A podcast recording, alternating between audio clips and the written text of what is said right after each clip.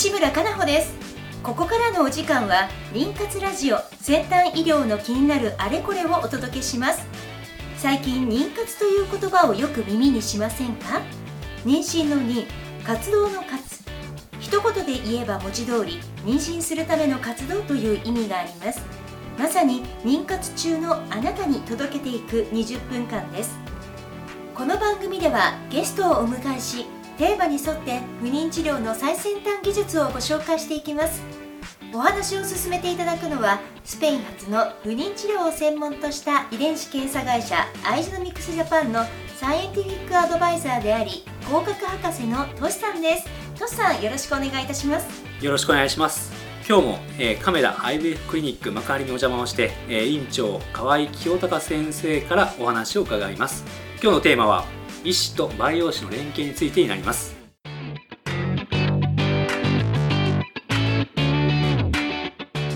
この番組は不妊治療に関わる遺伝子検査の専門家アイジェノミクスジャパンの提供でお送りします。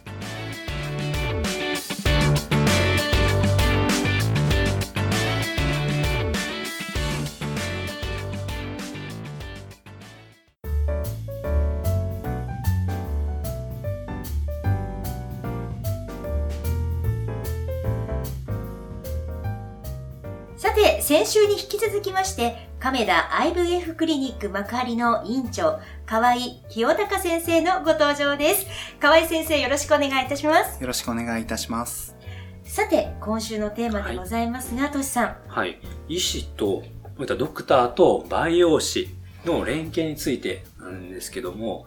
あの、先生、私、ドクター、医師はですね、まあ、常に患者さんと毎日こう触れ合ってですね、話を直接患者さんから聞いて、まあいろいろこう、やる中で、培養士は、ラボの中で先生が、まあ、採卵した卵を取って、まあ、それを培養してっていう、その培養士さんってまあ患者さんと触れないわけじゃないですか。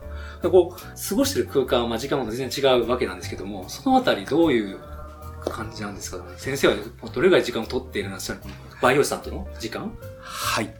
あの、ここはですね、本当にもう程度の問題がすごく難しいんですけど、えー、今、まあ、あの、先日ですね、ちょうどこのラジオに出た当院のバイオ室長の平岡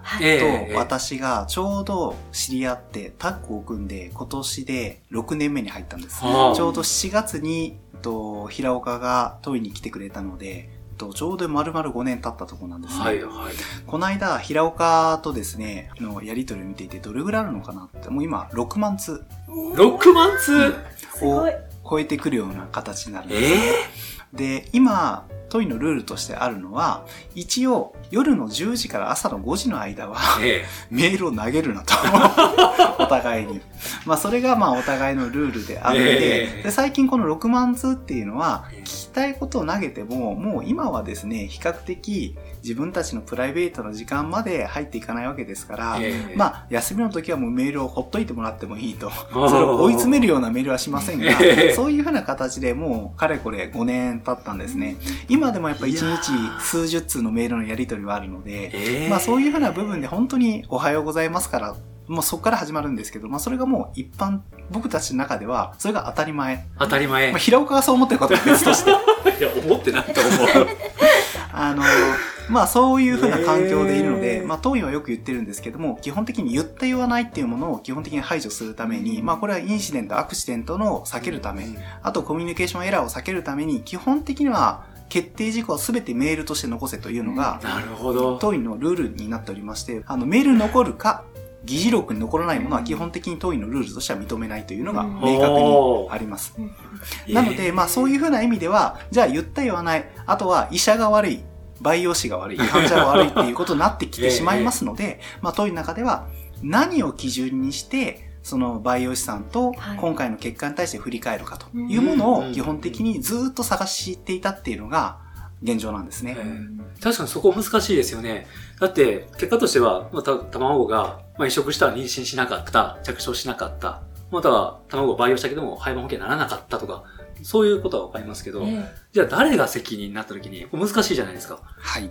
そうですね。あの、これがトシさん今、いいもの結構あってですね、えー、あの、2017年に世界的にすごくあの、大きい生殖の学会のヨーロッパ生殖医学会ってところから、と、この実際どういう項目を見なさいねっていうものをコンセンサスミーティングって言って、はい、ある程度全体の世界の著名な先生が集まって決めたインディケーター、指標があるんです。僕それ知りませんでした。はい。これが2017年に出てるんですけれども、とラボとドクターの key performance indicator、KPI っていうものがあってですね、これで我々会話をしてるというのが一般的になってきています。いや、僕、まあ、日本のクリニックを回っていて、この KPI、この話は聞いたことないないんですけども、はい、えっと、いや僕正直バイオスさんの知り合い結構いる方だと思ってるんですけども、はい、KPI の話は聞いたことないです。はい。この KPI っていうのは、例えばどういうふうな項目があるかということなんですけども、例えば受精率。これは IVF の受精率、育児の受精率。あとは肺の発生率。着床率、え例えば何歳までの卵の場合でこれぐらい達していたらある程度培養成績は安定していますよ。あとはこれ以上だったらエクセレントですねっていうライン引きが明確になっています。なのでこういう項目があるんですよ、トシさん。ええー、知りません。でも、この項目があるなら、多くのクリニック、まあ、すべてのクリニックにあってもおかしくない、あった方がいいというか、そういう感じがちょっとね、もし僕が感じだったら、それが見たい。はい。っていう、うん、思ってしまいますね。はい、そうですよね。あの、例えばですね、なかなかですね、えー、まあこれをじゃあ、我々カルテにうんと、いろんな患者様情報っていうのは入力をしていくんですけれども、これを多角的な観点からですね、切り出すっていうのは結構なかなか難しくて、例えば、クリニックとして移植成績がこれぐらいですよ。こういうふうな受精成績がこれぐらいですよと。ただ、例えば KPI、ヨーロッパで決められている39歳以下で、射出の精子で、それで、なおかつフレッシュな卵子で、と、そういう風なものによって、すごく条件がクライテリアが厳しいんですよね。それで、それのためだけに抜き出してるってことを今までしていなければですね、そこを再度集めていくっていうのは結構大変なので、でね、それがやっぱりなかなか普及してない理由の一つなんじゃないかなと思います。いや、これすごい難しいと思いますよ。でも先生はそれを取り入れてるっていうことですか？はい。当院はですね、この培養士と医師をつなぐ間のですね、あの、品質管理を取り扱うですね、スタッフを常駐させているんです。で、彼がですね、結局、我々卵を取ってきて、その卵がちゃんと取れているか、実際その卵の成熟率がいいかっていう。まずそこから始まって、 performance indicator ってものがありますから、そこが悪ければ医者の採卵が悪いんだよって話になってくるんですね。先生のそうなんです、そうなんです。で、その後はそこが崩れていなければ、培養室の静止がこれぐらいだよっていうのを、第三者的な目でですね、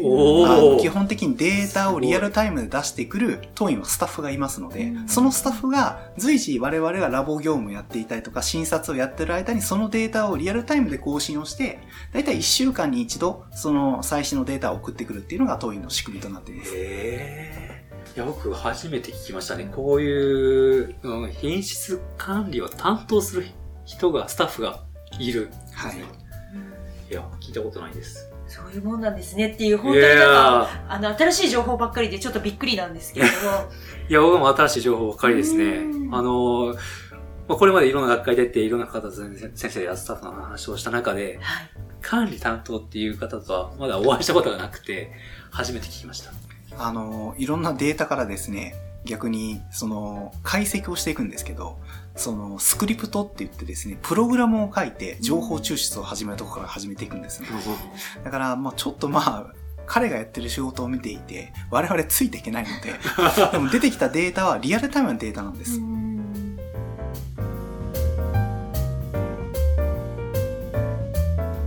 さあ、引き続き、カメラ IVF クリニック幕張の院長、河合清隆先生にお話を伺います。えー、先生、私この、まあ、まあ、管理体制をこう見守るスタッフがいるっていうところまず驚いたんですけども、で、その人が、その、まあ、日々のデータを全部集めて、で、抽出して、で、まあ、先生やバイオスさんがこう、こういったデータを見たいだろうってこう組み合わせてデータを出すわけですよね。で、そこの中で先生方の中で、なんか、問題点とか、発見したこともやっぱあるんですか？はい、それは本当にですね、あのー、たくさんあってですね、あまあ、何を、あのー、示したらいいのか。っってまあ迷うとこなんですけど、例えば医薬品っていうところからいくとですね、例えば今、あの、卵巣刺激をしたりとかですね、患者様に投薬する薬っていうのは、はい、どちらかというと新しい薬が出てきているというよりは、どちらかというと、不純物が少ないとか、逆に患者さんに基本的には害が少ない。あと使い勝手がいい。そういうふうな薬剤が、この不妊業界では新薬として結構出てきています。あ、そうなんですね。はい。実際その新薬を使っていった時に、やはりどうしても新しいものを患者様のためにと思って取り入れるんですが、やっぱり我々がその薬に慣れるまでに、やはり一過性に成績が崩れることっていうのがあるんですね。で、実際これはですね、もちろん感覚で最終的に補正をしていったりとか、学会で意見交換をしながら補正をしていくんですけど、この PI、KPI をつけていくとですね、落ちる瞬間がリアルタイムにわかるんです。あ、わかる。はい。ね、なので、そういう意味では、例えば新薬を導入した時に、やはり成熟率が落ちたと。で落ちた時に我々、意志が悪いのか、それか、ラボの成績が落ちたんじゃないかというふうにして言い合いになりそうになった時期があるんです。で、それで実際この KPI を見ていくと、やはり新薬が我々として患者さんのためにと思って導入した時期が少し成績を狂わしているという時期がありまして、じゃあその薬を使いながら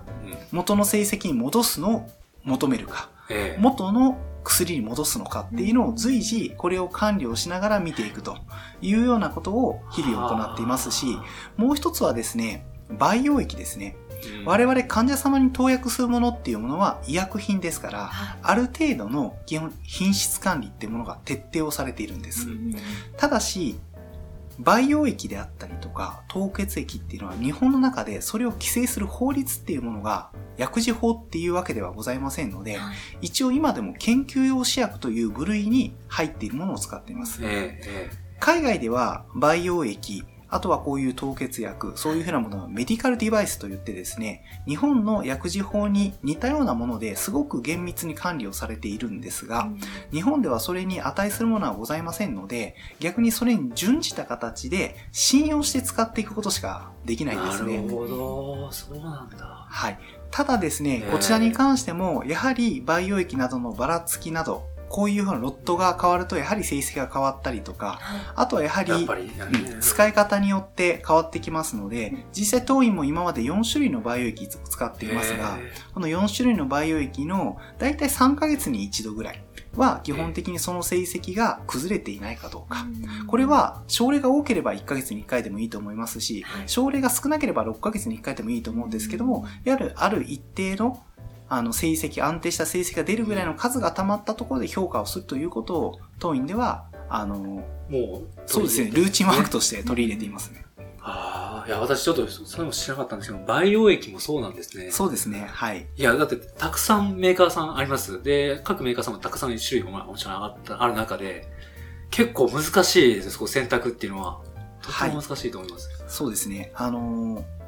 特にやはりその、培養液であれば、と、マウスエンブリオ圧生って言って、えー、マウスの卵でちゃんと細胞毒性がないかどうか、エンドトキシンを調べたりとか、そういう部分を見たりとか、はい、あとはアンモニアの蓄積ですね。そういうものがやはり細胞毒性が強いですから、うん、そういうふうな部分を見てですね、それで安全性をクリアをしていく。というものが向こうでは基本的には項目として入っているんですが、はい、やはりそれを通っていないものをやっぱり我々は使う気にはならないので、そうですね。はい。ちょっと私大学生の頃のちょっと思い出しましたよ。やっぱ倍地、まあこれの時も私も使ったのはまあ牛の卵とかマウスの卵だったんですけども、やっぱり倍地のロットがやっぱあって、いい時の倍地はまとめ買いしてましたね。いや、なんかそういうのがありましたね。ありますね。ちょっと思い出しましたね。はい。いや、まさか日本の、ええー、まあ言ったら、薬事法に似たものが、まあないというか。そうですね。えー、はい。あった方がいいような気がするんですけども、あの、やはり今、日本にですね、600以上の生殖専門のクリニックありますけれども、まあ実際そこではですね、まあ海外でちゃんと通ったそういうメディカルデバイス、もしくは日本の企業だとしても、それに準じたちゃんとですね、品質管理をしたものを発売しておりますので、まあ、大きい問題は患者さんにとってはないと思うんですけども、ね、はい、やはりですね、あのー、中には、ぱり実際それのあの使い方が少しやっぱりですね、クリニックの相性とうまくいかないこともありますので、まあ、そういうふうな部分は、この KPI などのあの、機能を使っていくとですね、結構いい結果になってくるんじゃないかなと思います。そうですね。こう見えてきますからね。はい、あの、やっぱ感覚でやってしまうとどうしてもちゃんとわからなくてですね、いや、それこそほど、えー、ドクターが採用した方が悪いなどとか、えー、培養士の育て方、培養、ね、方法があった、こう、うやむやになっちゃうところを、こういった KPI っていうのを取り入れると、それが明らかになって、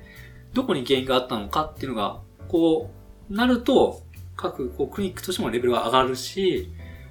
や、本当にこの、 key performance indicator っていうパフォーマンスですよね。これに、はい。はいあの、本当にですね、今のところではですね、この KPI、ヨーロッパの生殖医学会の方からではですね、39歳以下の着床率という項目しかこの KPI には入っていないんですけども、それこそですね、トシさん、あの、エラーの検査が出てきて、はい、エラーをどのタイミングで入れるとですね、まあ、費用対効果がいいとか、それはやっぱり患者さんの効果がいいとか、うんうん、このあたりもですね、本当に次の10年の中ではですね、すごく大事になってくるんじゃないかなって、最近すごく感じます。先生、ありがとうございます。そう、私もですね、このエラ検査っていうものは、はい、まあ、着床不全の方を対象としているとは言ったものの、じゃあ、1回、2回、3回、何回移植してダメだった方がいいのか、一番いい費用対効果がいいのかっていうところは、まだ不明確ですよ。先生おっしゃるようにそこです。ええーそういったところがこういった key performance indicator で見えてきたら、それは本当にやっぱり私は思ってますこの ERA 検査っていうものは、まあ、スタンダードになるはずだと思っています。ただ、スタンダードになったとしても、その使うタイミングっていうものは、何かで伝わらなきゃいけない。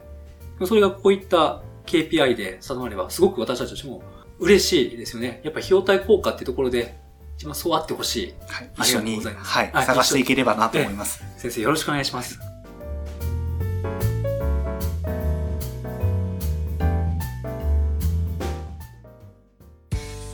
不妊治療頑張り続けるって本当に大変ですね。そんなあなたに自分の着床の窓を見つけてほしい。遺伝子検査の専門家アイジェノミクスのエラ検査です。ERA 着床の窓で検索。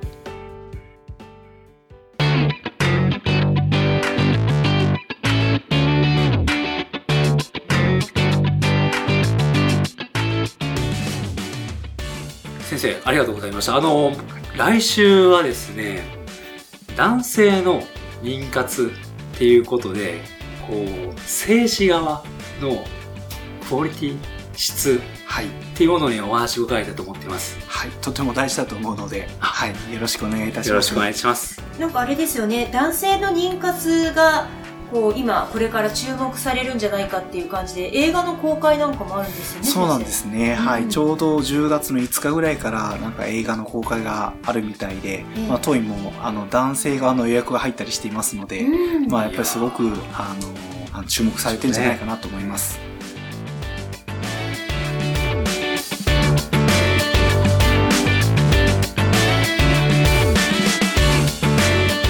この番組は不妊治療に関わる遺伝子検査の専門家アイジェノミクスジャパンの提供でお送りしました。